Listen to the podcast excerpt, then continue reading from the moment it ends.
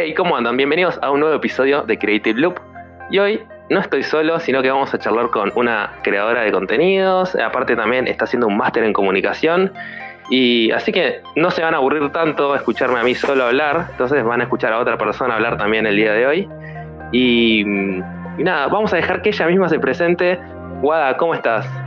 Hola chicos, hola Tommy, todo bien, todo bien. Nerviosa, mi primer podcast.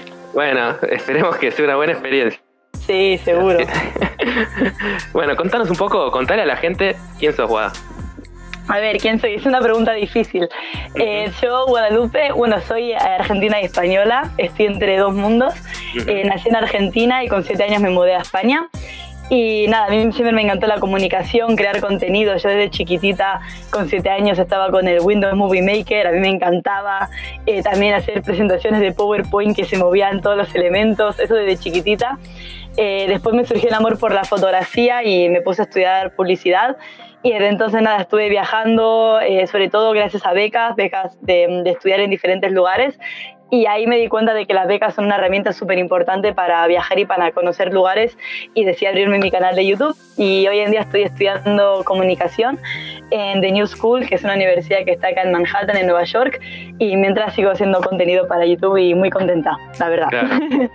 Guada, me tiraste muchísima información en una fracción de segundos. ¿Cuándo, ¿cuándo dormís? ¿Cuándo dormís? ¿Cuándo, no sé, cuándo comés? Guada, haces muchísimas cosas.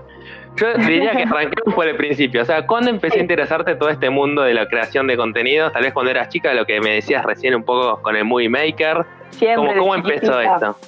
Yo me acuerdo con ocho años, me gustaba también mucho el inglés y me ponía con el diccionario a leerlo delante de la cámara, esta la webcam, y me grababa y después lo editaba con el Windows Movie Maker, así que fue algo de toda la vida, pero claro, esto de creación de contenidos que está se logra de internet, es como que yo crecí viendo cómo empezaron la- los primeros blogs, ¿no? Eh, eh, la creación de contenidos en YouTube empezó cuando yo tenía, no sé, eh, 9, 10 años y para mí Claro. era como todo el mundo que quería explorar también. Entonces ahí te surgió como, bueno, esas ganas también de decir, che, yo también tengo ganas de, de empezar a hacer un poco Claro, esto. Claro, pero como todo el mundo al principio estás muchos años siguiendo, creando un poquito, pero no es hasta un momento determinado que decís, bueno, ahora en vez de tanto consumir contenido voy a hacerlo yo, ¿no? Exacto, sí, yo creo que a mí también me nació eso, Sí. como que de ver ta- tantos creadores de contenidos también te agarran a vos ganas de Sí, empezar a- mostrar tu voz. Y, y nació como, porque también vi, o sea, en tu canal de YouTube, eh, también subís cosas de fotografía, también nació por ese Sí. lado de la fotografía. Sí, a mí yo estuve, no sé, 8 o 9 años sacando fotografías, subiéndolas a diferentes páginas web, pero nunca, siempre era como Guadalupe Molina Fotografía. Pero no fue hasta que me creé mi propia marca, el crear Guadilarius, que fue cuando en poco tiempo, en meses, conseguí una especie de atención que no había conseguido en años con la fotografía y me di cuenta de lo importante que es crearte tu propia marca personal, no, no solamente subir contenido vario, es por ejemplo vos con Creative Loop, no es solamente subir podcast varios, sino crearte tu propia marca, ¿no? Para mí eso es fundamental. Tal cual, como que también la gente que te escucha y que, que está como interesada en lo que vos creás, eh, es como que se mete medio en tu universo, tal vez. Como Sí, que todo tiene que ver, todo tiene como el mismo, el mismo norte, tal vez. Va todo Sí. hacia la misma dirección. Sí, sí, tal cual. Y después el tema de los estudios, o sea, estudiaste después, o sea, cuando te empezó a interesar todo esto de lo que es creación de contenidos o las becas, ¿cómo fue que te empezaste a meter en ese mundo? de decir, primero fue, tengo ganas de viajar, voy a buscar la forma de viajar, no importa cómo, y surgió lo de las becas, o al revés, primero empezaste por las becas. A ver, yo sabía que una carrera universitaria quería sacarme, ¿no? Pero para mí siempre los estudios fueron como la excusa para estudiar en otros lados y viajar. Entonces yo, por ejemplo, cuando estaba estudiando publicidad y relaciones públicas en Málaga, en el sur de España, eh, encontré una beca para estudiar en Bruselas un año y fue un año genial, aprendí muchísimo, pero ese año sacaba más fotos que vídeos, ¿no? Y me di Claro. cuenta a la vuelta en España de que, claro, último año de carrera, uno no sabe qué hacer, está muy perdido. Y yo quería volverme a ir, quería viajar, quería ir a otros lugares, pero no tenía ningún tipo de medio económico. Y a ese fue un año súper importante, porque fue el año que empecé a buscar becas para irme afuera. Y a la vez, como estaba mucho tiempo encerrada y a último año de carrera estaba muy frustrada y creé Guadilarios como una manera mía de crear algo por mi cuenta los fines de semana y no estar todo el rato buscando becas, etcétera. Y al final se unieron las dos cosas. Pero básicamente los estudios para mí es una manera genial de encontrar becas y en encontrar becas eh, vivís en el extranjero, que es a mí mi, mi pasión, así es como estoy viajando últimamente. Todo mi viaje viene de estudios. Claro, eh, qué interesante eso que decías, como que pudiste como linkear tanto tu, tu, pasión por lo que es el estudio y lo de las becas, eh, los viajes y además crear contenidos, como que lograste cerrar el círculo, no sé, por así decirlo. Sí, un poco estresante a veces, como vos bien sabrás, el intentar juntar mil cosas, el intentar estudiar, pero sabes que los domingos vas a subir vídeo y sabes que como no lo subas, alguien te va a decir dónde está el vídeo, así que es como un poco malabares, ¿no? Cada semana hago malabares para poder hacer todo, pero sí, al final eh, me vale mucho la pena. Tal cual, sí, sí, sí, es como que se siente muy satisfactorio, yo que sé, es como que, no sé, eh, hay algo que no se puede explicar, seguramente creo que los, la gente que está escuchando, que también son creadores de contenido, no sé, es algo que no se puede explicar, pero está buenísimo. cuando, pones cuando pones upload, viste, no sé, una imagen, un video, lo que sea, se siente como esa adrenalina que, que está buena, ¿viste? Sí, además yo creo que todo el mundo tendría que crear algo en su ámbito, lo que es algo que sea 100% suyo, no solamente como ser parte de un equipo, sino algo individual, porque yo creo que vale más la pena 100 interacciones de algo tuyo propio que un millón de algo que colaboramos un poquito, porque sabes que todo el resultado tiene que ver de tu esfuerzo, de tu conceptualización de las ideas, de... No sé, es que es, inexplicable, pienso igual. Y vos ahí me contabas que ya estabas en España, pero vos naciste en Argentina, ¿no? Sí, nací en Argentina. Antes. Ok, ¿y cómo, o sea, cómo fue que te fuiste a España y ahora estás en Nueva York? Sí, bueno, a ver, yo me di como muchas vueltas, ¿no? Eh, con mi familia, cuando era chiquitita, decidimos que teníamos que irnos de Argentina para buscar ver mis padres nuevos trabajos, etcétera, etcétera. Y yo me fui con siete años, primero a Cataluña, al norte de España. Entonces aprendí catalán, vivía en los Pirineos, un pueblo de 4.000 personas, súper chiquitito. De ahí con mi familia nos mudamos al sur, a un pueblo costero, no a una ciudad costera, o sea, dos Españas totalmente diferentes. Y ya después por mi cuenta empecé a viajar yo estudié la carrera en Málaga, me fui un año a Bruselas a vivir, volví, terminé la carrera, hice unas prácticas, volví a Bélgica a trabajar y de ahí me fui a vivir a Estados Unidos, que es donde estoy hoy en día. Claro, uff, bueno, mucho, mucho, kilometraje ahí, ahí. Sí, sí. Este, claro, a mí me pasaba cuando descubrí tu canal de YouTube y empecé a ver los videos, yo decía, este acento de esta chica me suena. Y era como algo raro, pero a la vez familiar. Y claro, era una mezcla de español con argentino y con, bueno, y todos estos países que estuviste recorriendo y conociendo, que se nota, se nota muchísimo tengo una mezcla de identidad que a veces la gente mm, llega a mi canal y me dice, sos argentina, sos española, y de hecho hice un vídeo para aclararlo. Y no mucha aclaración porque al final me siento de las dos partes, ¿no? No, no me siento ni 100% argentina ni 100% española, aunque es cierto que mi educación desde los siete años fue en España, así que todo mi valores, la, la historia que conozco más la de España que la de Argentina, etcétera, etcétera, pero la acento es como, la acento argentino es bastante fuerte. Y el español con las Z a mí me cuesta muchísimo. no, no, claro. El, tema es que fuiste bastante de chica, a los siete años, entonces eso por ahí hizo que, que, tenga una influencia bastante importante, me imagino, todo el español. ¿Y volvés a Argentina cada tanto o no? Una vez cada tres años voy, esa es como la regla que pongo con mi familia. Ah, y de hecho, me tendría que haber tocado este verano, pero me mudé justo para estudiar acá a Nueva York, así que voy a intentar cuando pueda ir para ver a mi familia, porque la extraño mucho. Y es cierto que Argentina está muy lejos de todo, así que me cuesta bastante ir, pero sí, quiero ir, o sea, todo cuando voy, voy a Buenos Aires, me como mi helado del Fredo, voy a mis claro. y ya está, estoy feliz. Genial. Eh, sí, sí, sí. Bueno, volvés por la comida, lo importante. Sí. bueno, este, igual, ¿cuáles fueron tus influencias ahí al principio, cuando empezaste como a agarrar una cámara o empezaste a, querer generar tu propio contenido porque querías, no sé, mostrar tu voz?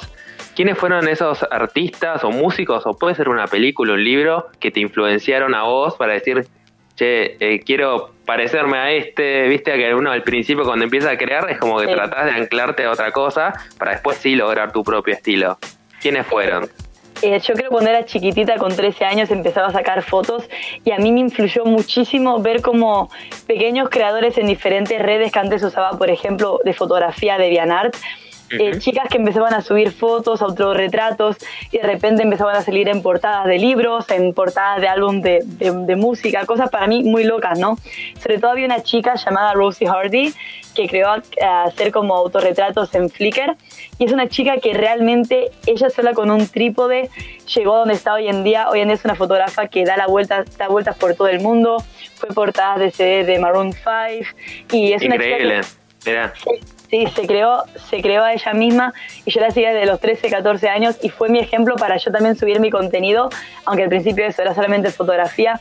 Y de hecho un momento muy lindo en mi vida, eh, con 18 años, esta chica que llevaba yo siguiendo desde los 12, 13 años, vino a Málaga eh, a ser la ponente de una charla y apenas nadie hablaba inglés, yo era casi la única y la vi y para mí verla en persona yo la había seguido tantísimo y se convirtió en mi amiga, hablamos un montón, nos contamos un montón de, secretos, de cosas y estábamos juntas en la playa viendo cómo atardecía con las cámaras y pensar que cinco años antes estaba yo bien chiquitita siguiendo su contenido en internet y la tenía ahí delante, para mí fue un momento súper importante. Increíble, eso es como, nada, no sé, como que es muy fuerte toda esa experiencia. Interesante. Y más allá de este artista, después hubo, no sé, algunas, no sé, otras influencias así cuando arrancaste. Sí, a mí, por ejemplo, me gusta muchísimo, no es que intente imitar la estética, pero si yo hablara de, algún producto audiovisual que me encanta, me encanta la película 500 eh, días juntos. Es como una historia de amor que no está contada de manera lineal, sino que va adelante y atrás en el tiempo.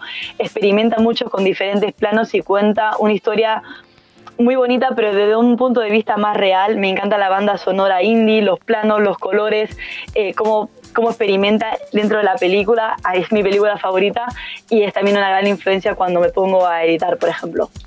Sí, sí incluso ah, ves como algunos videos más experimentales, por así decirlo, y se nota por ahí un poco esa, esa impronta.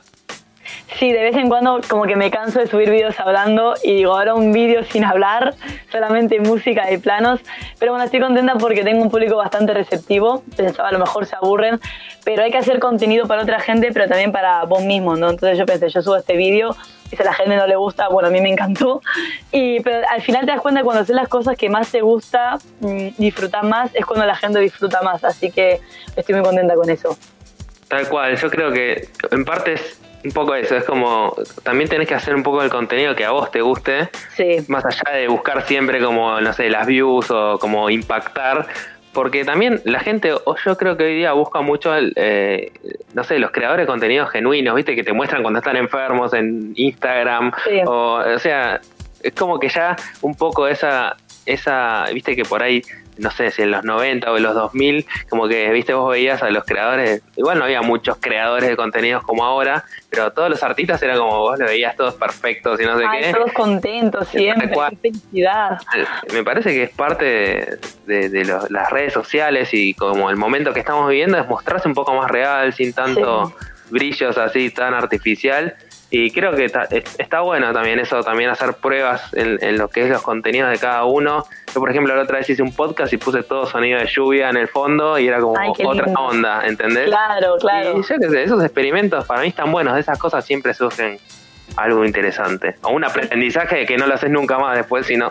Sí, es que además, de hecho, si no hacemos cosas que realmente nos gustan a nosotros, en dos días vos dejas el podcast y yo dejo el canal de YouTube, porque es algo que se hace por, por amor y porque nos gusta, pero no es algo que yo diga, Buah, mañana me hago millonaria o, tengo un millón de seguidores. lo hago porque realmente me gusta y por eso llevo dos años haciéndolo. Si hubiera hecho cosas que a mí no me gustaran por conseguir a gente, punto número uno, no hubiera conseguido a nadie y punto número dos, a las tres semanas me hubiera ido porque hubiera odiado crear contenido.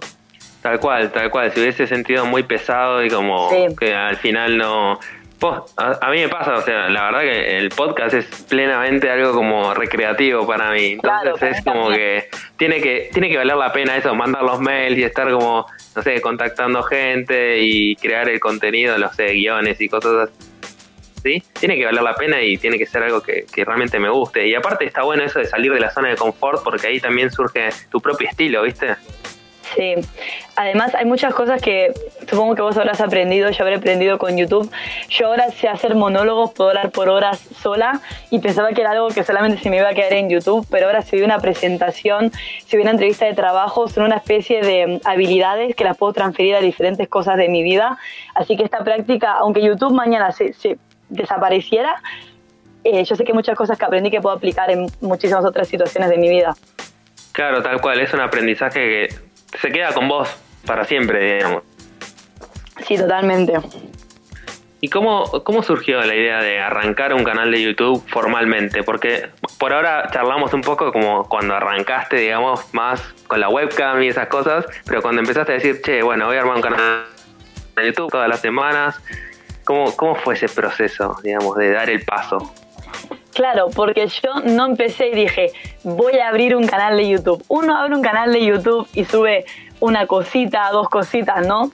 Y empezás a subir vídeos y poco a poco te das cuenta que te gusta subir un vídeo y te pones como objetivo un vídeo la semana que viene, otro vídeo la semana que viene. Pero al principio era todo muy experimental, no sabía bien qué estaba haciendo. Claro. Pero como yo te dije, yo estaba el último año de carrera em, solicitando una beca que es muy difícil de conseguir y yo me encontraba súper perdida. Yo quería... Eh, motivarme, quería ver a alguien de mi edad que haya conseguido esta beca, alguna chica que mm, yo me pudiera sentir eh, reflejada en ella y que yo viera que está haciendo cosas por ella misma y que me motivara, ¿no? Y no encontraba a nadie, no encontraba a nadie que me explicara sobre diferentes becas, etcétera. Y cuando conseguí la beca estaba súper contenta y pensé, bueno, ya que la conseguí, voy a subir un vídeo contándole a la gente cómo conseguí esta beca porque me hubiera encantado encontrar este contenido cuando empecé y no había nada al respecto.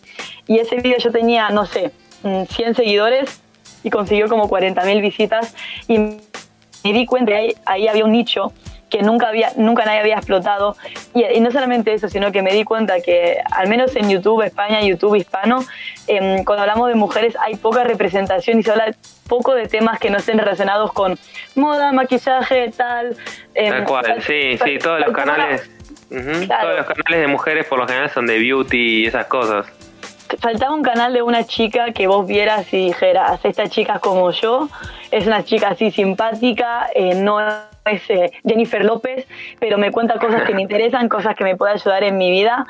Y, mm, y yo quería, no, no, no, en ningún momento quiero ser el referente de nadie, pero sí quería que alguien vea que no hace falta ser la mejor persona del universo para conseguir los objetivos que nos pongamos. Y así, a ese momento dije, hay un propósito, vamos, y ahí ya empecé claro, a la semana, tal. Qué, interesante igual lo que contás, porque es como que varias cosas. Por ejemplo, eso de crear el contenido que vos querés ver y no está. A mí, por ejemplo, me pasa mucho con el podcast porque obviamente que no es el contenido más popular del mundo hablar sobre creatividad, fotografía y diseño. Vos entras a los podcasts y por lo general todo lo que se ve, no sé, es de más de cine, viste, o cosas así, o interés general. Y, y me pasaba eso también, estoy creando el contenido que a mí me gusta y que yo quiero consumir. Entonces me siento como reflejado cuando contás eso. Claro. Porque noto eso, que vos buscabas algo que no, no, no encontrabas a nadie hablando sobre eso. Y, eso está buenísimo.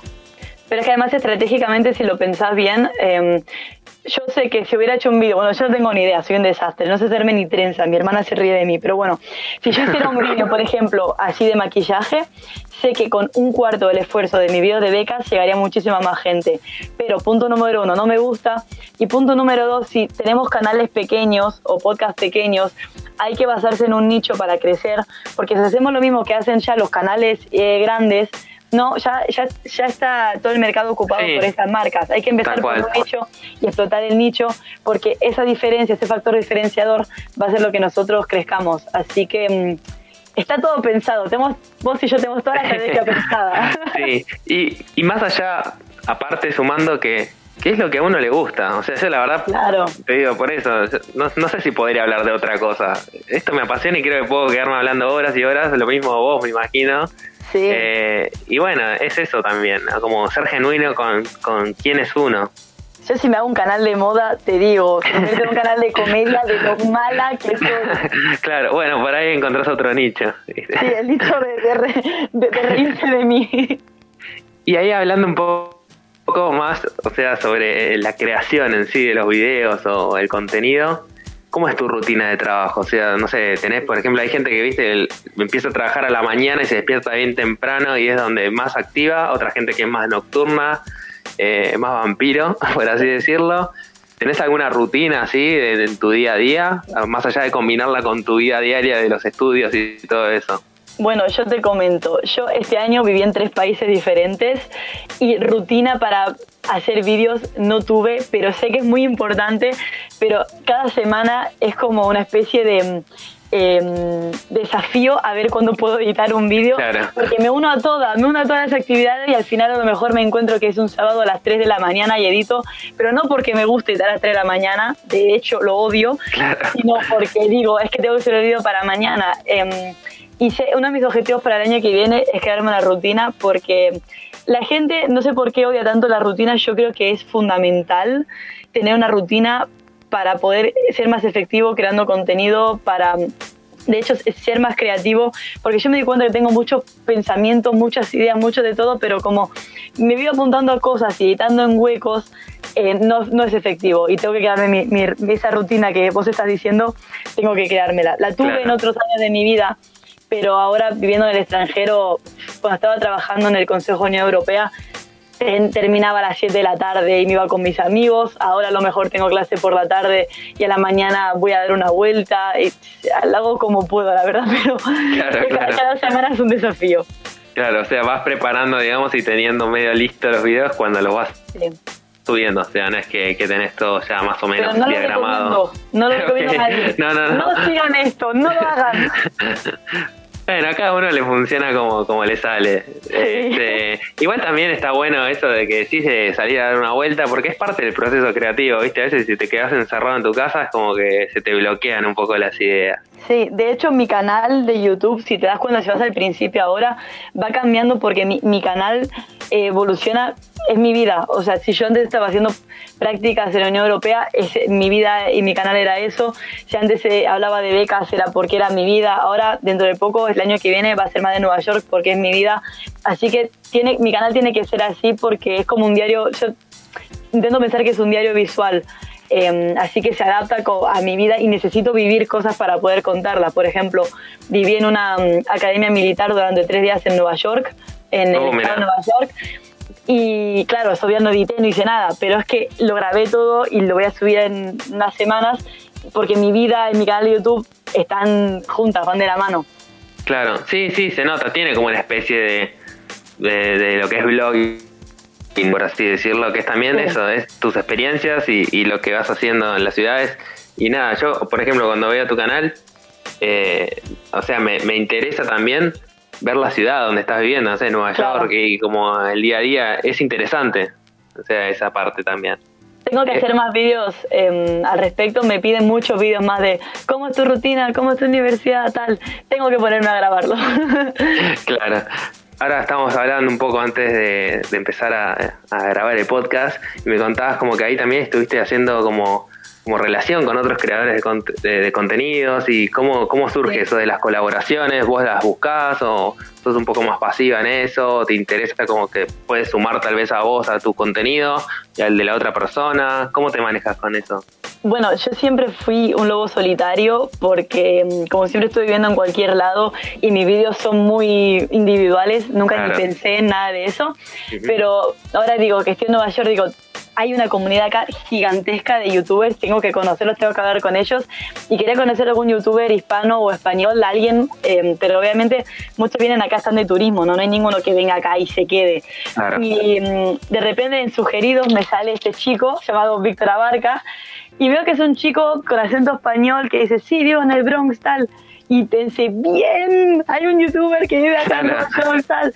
Y justo el día siguiente Sara Dichi iba a hacer un pop-up en, en Soho, que está cerca de mi universidad. Y yo le escribí, le mandé un mail a este chico Víctor, le digo, a lo mejor ni me contesta. Le digo, hola, tal, vi en YouTube que tu contenido me gusta mucho, tal. Ahí te salió, te, salió la Argentina adentro, porque somos medio, viste, la, claro. nos, no, chupa un huevo todo, viste, todo, mandamos un mensaje Y en este momento le tengo mucha envidia, ya te lo comenté afuera del aire, digamos. Pero nada, Víctor Abarca ya lo hemos recomendado acá en el canal y la verdad que es un creador de contenidos que, a mí me influencia mucho y está buenísimo su canal de tecnología y tiene un podcast también que nos roba a se escuchas, pero no importa, escúchenlo porque está buenísimo. Y después nada, Sara Dichi es mi crash, no sé, es tipo, ya la, nombro en todos mis episodios y es una creadora de contenidos que es increíble, no sé, no, no, no puedo describirla como de otra forma y aparte influenció muchísimo en lo que yo hago, en lo que es creatividad, viste, como tratar de hablar de esas cosas y y nada, la verdad te envidio mucho en este momento. bueno, a mí, a mí, lo que me pasó con Sara, yo este verano me acuerdo que yo había puesto, quiero conocer a más creadora de contenido mujeres, tal, no sé cuánto. Yo le contesté en Twitter, pero ni me contestó nada, o sea, nada, nada. Claro. Y yo pensé, bueno, ya está obviamente muy conocida. Y el día este que conocí a Víctor, bueno, para empezar, yo Víctor no, no lo conocía de nada, o sea, nada. Y quedamos, y yo te juro, a los 20 minutos de conocerlo, ya estábamos en Starbucks contándonos toda nuestra vida, nuestros secretos, como que clicamos un montón, ahora hablamos todos los días y estoy súper contenta que iba a Nueva York porque mm, más que un youtuber para mí ya es un amigo y además es la primera persona que yo puedo como contarle cosas de YouTube y, sabe y, me ayuda muchísimo. Es como, yo le digo que es como mi maestro Jedi de YouTube. Claro. De vez en cuando dice, bueno, voy a ir a su casa y me va a ver todas las estadísticas y yo le dije, tienes que decirme todo lo que está mal, todo lo que claro. está mal. Pero bueno, eh, con tu, Sara. Es tu Yoda, tu Yoda que te entrena. Claro, él es como el máximo. Él conoce a Sara, ¿no? Porque los dos hacen contenido parecido. Y yo cuando la vi, yo estaba hiper nerviosa y Víctor me la presentó y de repente Sara me mira y me dice, yo vos te vi antes. Y yo le dije, no, a mí nunca me viste. ¿Cuándo, me viste? Y me dice, sí, sí, sí, vos no tenés un canal de YouTube y hiciste un vídeo hablando en Central Park. Yo dije, ay, no te lo puedo creer. Listo, ya está. Y yo, y, Víctor grabando, que ese video está en su canal.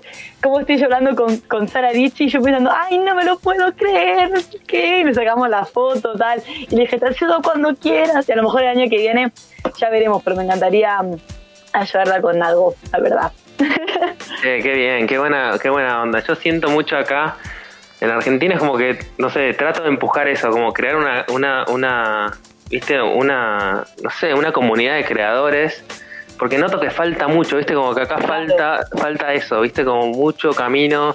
Siento que es a veces muy como, no sé, por así decirlo, pero mezquina, viste, como que cada uno está como en su burbuja, viste, y no le importa mucho. Hay mucha gente copada, pero falta eso, noto que, viste, vos ves estos creadores ahí en Nueva York, obviamente están todos bajo el ala de Casey Neistat, obviamente, pero no sé, ves que, que, colaboran entre sí, que todos es como que hacen estas juntadas donde todos pueden juntarse a, a ver qué hace, qué está haciendo el otro, viste, que, en qué pueden colaborar y en qué pueden sumar juntos.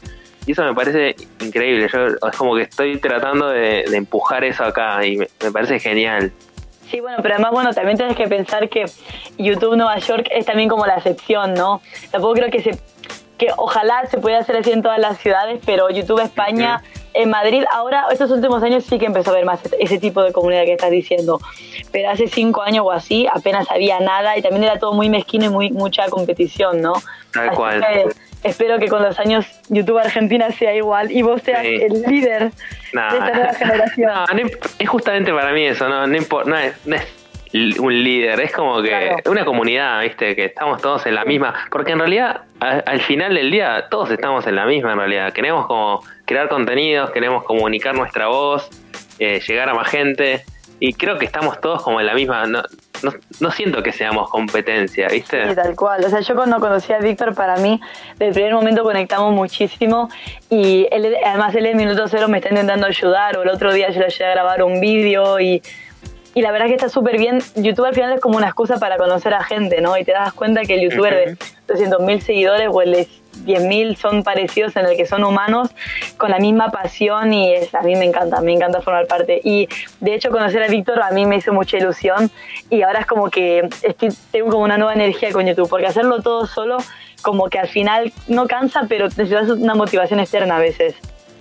Sí, sí, tal cual. Es como que por eso digo, como que una comunidad también es el soporte cuando te está yendo bien, pero también cuando no te está yendo tan bien a veces. cuando no te está yendo bien. Entonces es como potenciarnos en, conjunto, ¿viste? Como que eh, eso me parece interesante de, la, de una comunidad de creadores, aparte porque charlas el mismo idioma y todos tuvimos los mismos problemas. Es como que yo cuando hablo acá en el podcast me pasa y que después me llegan mensajes y a todo el mundo le pasó que se le trabó la cámara cuando estaba por filmar algo o no sé, viste, o al último momento estaba apagado, se querés matar. y siento que una comunidad de creadores es para hablar esas cosas, viste, cuando las cosas tampoco están tan buenas, viste, y ver cómo se pueden solucionar en conjunto. Sí, total. Y después, una cosa que quería añadir de Sara Dichi es que para mí Sara Dichi es el ejemplo perfecto de una chica en YouTube que no hace contenido de belleza, que es admirada tanto por chicos como por chicas, que ha creado su propio contenido, su propio imperio, que ha hecho su startup de mitad de sojo, que es carísima, es una carísima, y para mí es un ejemplo también a seguir, totalmente. Sí, sí, tal cual, es lo que decíamos antes, eso de que por lo general vos ves y son todo beauty, no sé, contenido más de ese estilo, y Sara esto es es el oasis en el desierto, ¿viste? Como y, siento que también está llevando, empujando una generación de creadoras increíble. Sí, sí, totalmente. Audrey Amber, después hay otra chica también que, que, que, está muy bueno lo que hace, que es también de Estados la Unidos. Que tiene, la que tiene 16 años o así, ¿no? la conocí, la conocí, la conocí en el startup. Yo no la conocía y me dice Víctor, hablemos con esta chica que es muy conocida y que dice no sé qué. Ella la conocía, yo no. Y nada, hablamos un rato, eh, hablamos de, nos preguntó sobre España, me dijo que iba a ir ahora a París, muy simpática también. Bueno, qué bien, qué, buena, qué bueno que hayas encontrado como tu lugar ahí en Nueva York eras por ahí una extranjera al principio y ahora ya estás como en tu casa. Sí, al principio la verdad es que es una ciudad bastante difícil de adaptarse. Yo los primeros meses sinceramente lo pasé mal, o sea, tampoco.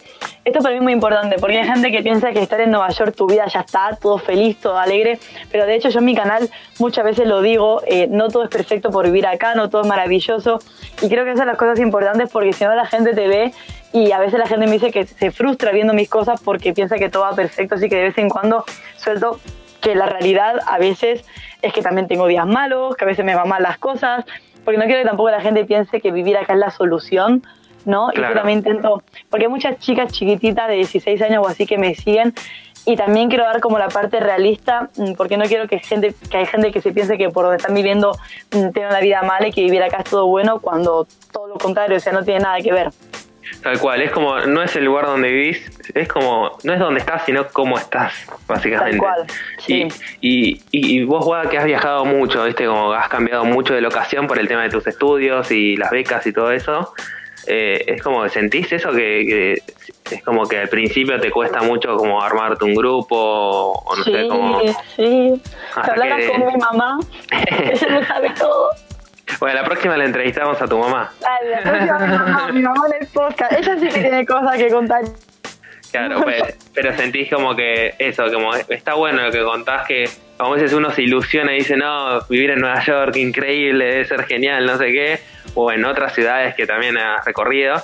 Y y por ahí, viste, bueno, no es todo tan color de rosa como lo plantean. No, yo al principio siempre lo paso mal, siempre. Es que de hecho, menciona a mi madre de nuevo, siempre que, lo, que al principio estoy mal, llamo a mi mamá y mi mamá me dice, siempre que te mueves a un lugar, al principio estás triste, después estás súper contenta, pero yo hasta que no tengo como mi grupo, me hago mi rutina a mí me cuesta porque de repente, por ejemplo, en Nueva York llegué, estaba seis horas de mi familia por teléfono, eh, claro. estaba, me sentía muy sola, me sentía muy sola y fue complicado. La época que vine no había casi nadie estudiando acá y no lo pasé bien, la verdad. O sea, me valora mucho la pena, pero también quiero contar esta otra parte porque me di cuenta últimamente hay muchas chicas que me empiezan a seguir, ver lo que hago, lo que no hago, y es una especie de presión que es bonita por un lado, pero por otra no quiero dar la imagen de que todo es perfecto, porque no quiero que la gente después se dé bruces con la realidad cuando ellos crezcan y se den cuenta que mudarte a Bruselas, mudarte a Nueva York no es la solución, sino que la solución es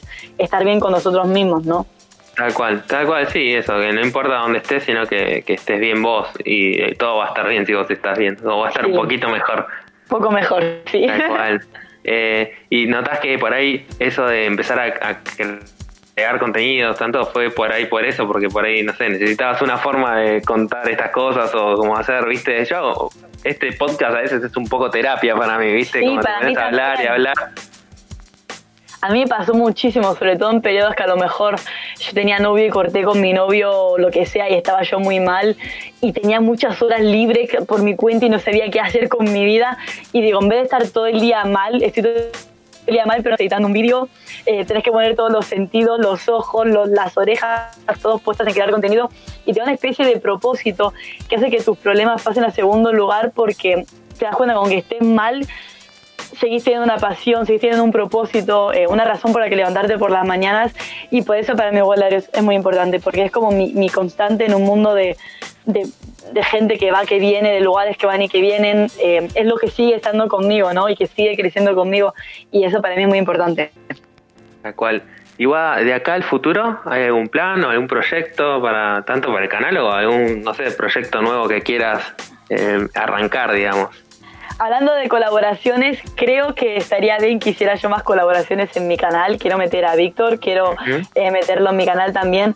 De hecho, él también me estuvo diciendo mucho que, mm, que tengo que poner más contenido de Nueva York, que tengo que aprovechar que estoy acá y tiene razón.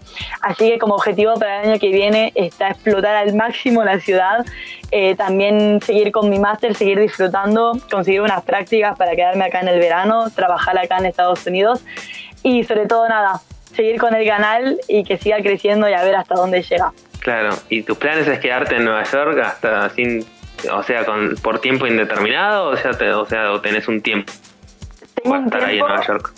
Sí, tengo un tiempo, pero son tres años, así que por ah, ahora Nueva York es mi casa. Así que hasta, hasta de corto, medio y largo plazo, mi vida ahora está acá. claro. Y después, más allá de, bueno, ya hablamos un poco ya de todos tus proyectos, cómo arrancaste todo el canal, colaborar con otras personas, tu gurú Jedi, Víctor.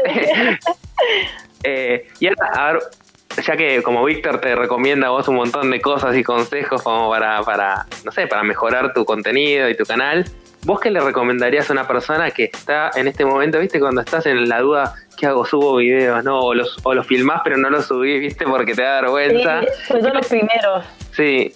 ¿Qué le recomendarías a esa persona que está como en ese momento y, y, vos ahora que tenés ya un montón de experiencia y te has tropezado, como viste, todos nos hemos tropezado y has tenido muchas victorias también, ¿qué le recomendarías a esa persona como para esos primeros pasos para un proyecto?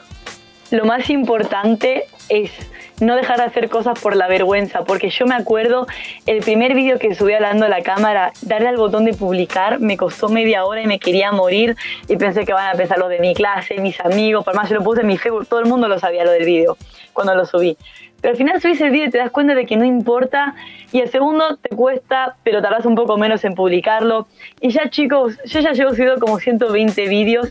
Si alguien quiere criticarme, le digo, tiene tanto trabajo para hacer, tiene tantas horas que perder de su vida que ya no me importa nada.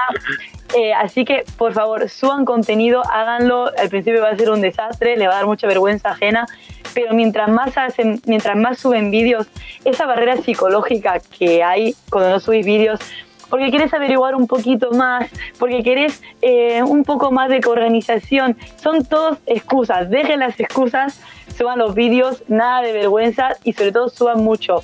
Y no se basen en las reproducciones ni, ni en hacerse famosos porque les digo que mm, probablemente no pase o si pasa van a ser muchos años más tarde así que más vale que hagan algo que les guste y mucha suerte tal cual es lo que lo que yo digo siempre acá en el canal es basta de poner excusas de mierda, básicamente, porque es como, o sea, uno siempre, viste, como que se pone esas excusas que, no, porque no hay luz, no, porque la cámara que tengo no filma bien, no, bueno, hoy tenés un celular que firma también en una calidad aceptable, nada, hay que activar, hay que perder el miedo a, la vergüenza porque a nadie le importa y a uno no le tiene que importar. Y a uno no le tiene que importar tampoco los haters porque al final le cuentas vos estás haciendo algo y ellas no están haciendo nada.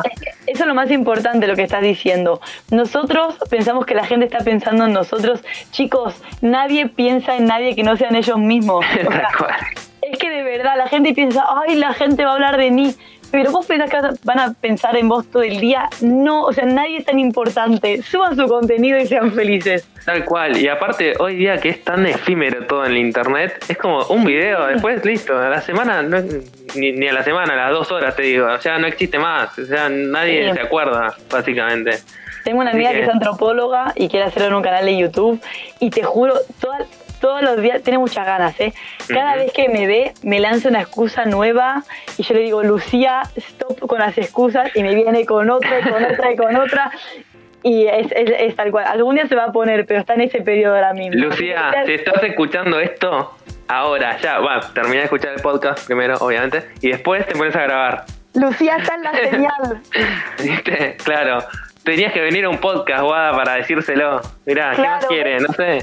Mirá lo que me haces hacer. claro, les pones totalmente. No, que no se sienta después. Está emocionada. Este. Bueno, Guada, ¿algo más que quieras decirle a la gente? ¿Algún otro consejo más?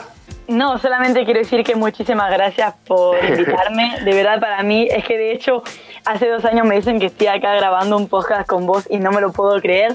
Así que esto es todo un honor y muchas gracias. No, muchas gracias a vos en serio por, por haberte copado y, y nada, por, por, hacer este esfuerzo de, charlar un rato con, con nosotros, con toda la gente. este y nada, fue, fue complicado coordinarlo al principio porque yo pifié las horas, porque recordemos que Wada está en Nueva York y yo acá en Buenos Aires, pero bueno, lo logramos. Sí, sí, muchísimas gracias por todo. No, gracias a vos. Y pasa, para la gente que todavía no descubrió tu canal o tus redes, pasa a tu Instagram, tu canal, así la gente puede ir a descubrir todo tu contenido. Sí, mi canal se llama Guadilarius, que es un nombre muy difícil. Es como Wadi, lo vamos a anotar igual todo acá en la descripción del podcast igual. Sí, mejor que lo noten porque la verdad es que es un nombre bastante complicado y tendría que cambiarlo, pero ya es muy tarde. Está bien. Pero mi Instagram, YouTube, todo se llama Guadilarios. Perfecto, bárbaro. Ahí pueden ir a ver todo el contenido que hace Guada, que la verdad nada, es, muy interesante y nada, lo cuenta aparte de una manera muy amena y muy entretenida, así que más allá de dar un buen no, de nada, más allá de dar un buen contenido, es entretener y como pasar un buen rato cuando ves un video o ves los contenidos de WADA. Así que nada, WADA por haberte copado. Y ahora hacemos siempre una sección de recomendaciones. Me imagino que te quedas para decirnos algunas recomendaciones. Sí, sí, me, tengo una pensada. Ah, ok, dale.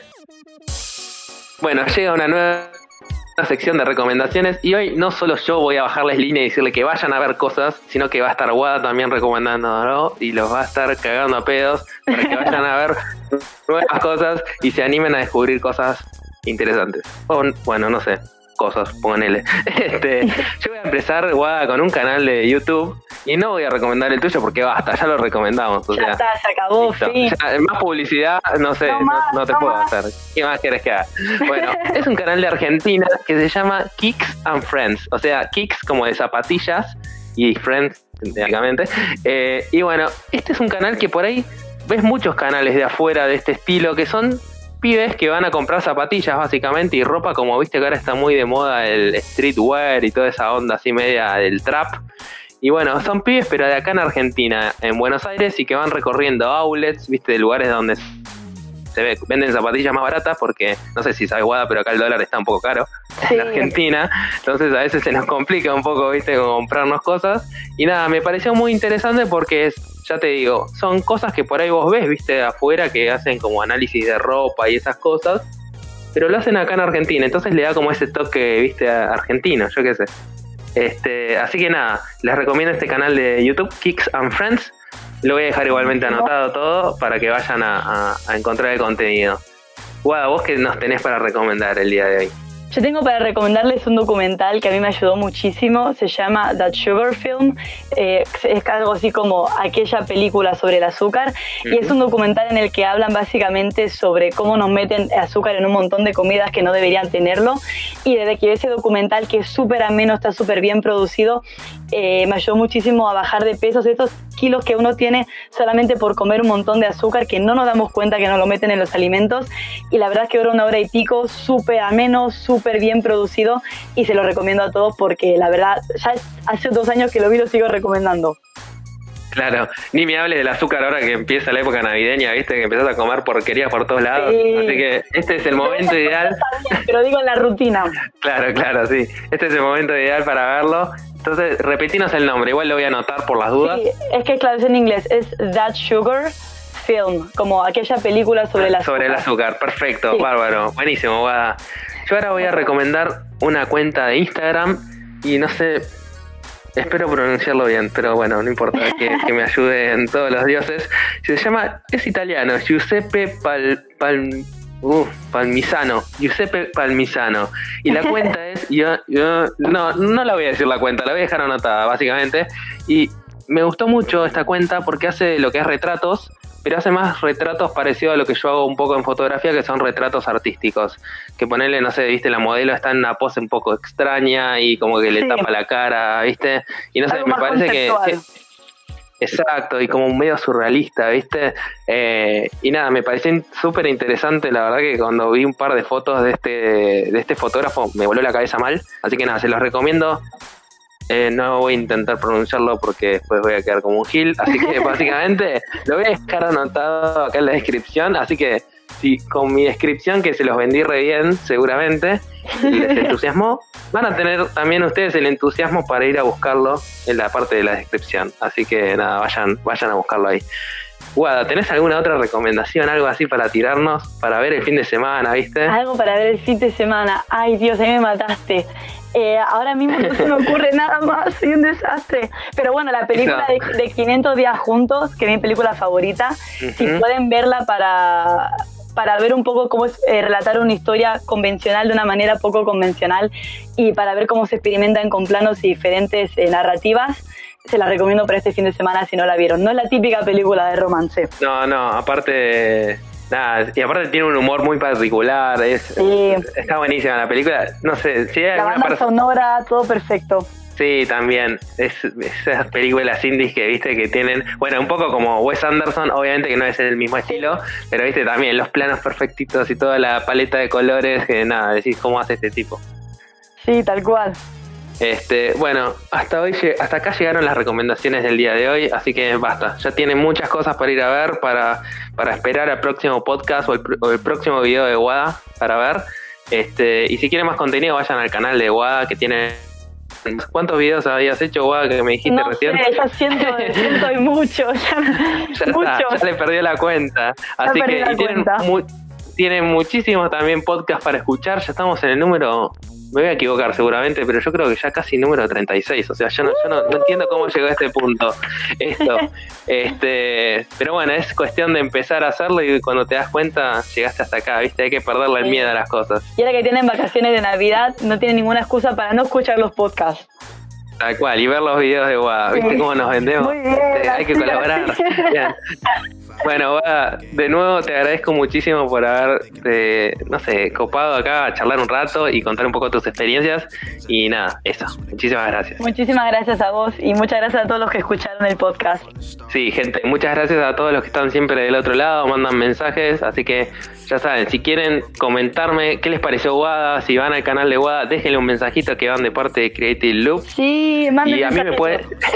claro, y, a mí me pueden encontrar en Instagram, en Twitter, como arroba Tommy Rocks. Y también me pueden mandar un mensaje en holacreativeloop.gmail.com, que ahí si quieren pueden charlarme un poco más tranquilo, que a veces los mensajes directos es todo muy rápido y como muy moderno y acelerado, y a veces está bueno escribir un poco en un mail. Así que también me pueden encontrar por ahí. Y nada, gente, espero que les haya gustado este capítulo y nos estamos viendo la semana que viene. Hagan cosas creativas. Adiós. Adiós. I grew up with a fucking hole in my heart. No, from the start, I really thought that I could be better. No rainy ass weather. I'm trying to get my life back together. Gotta learn not to buckle, crack, even melt under pressure. Mama, mama tried to raise me. I was crazy. Yes, you know. Get from music, don't confuse it. Nothing to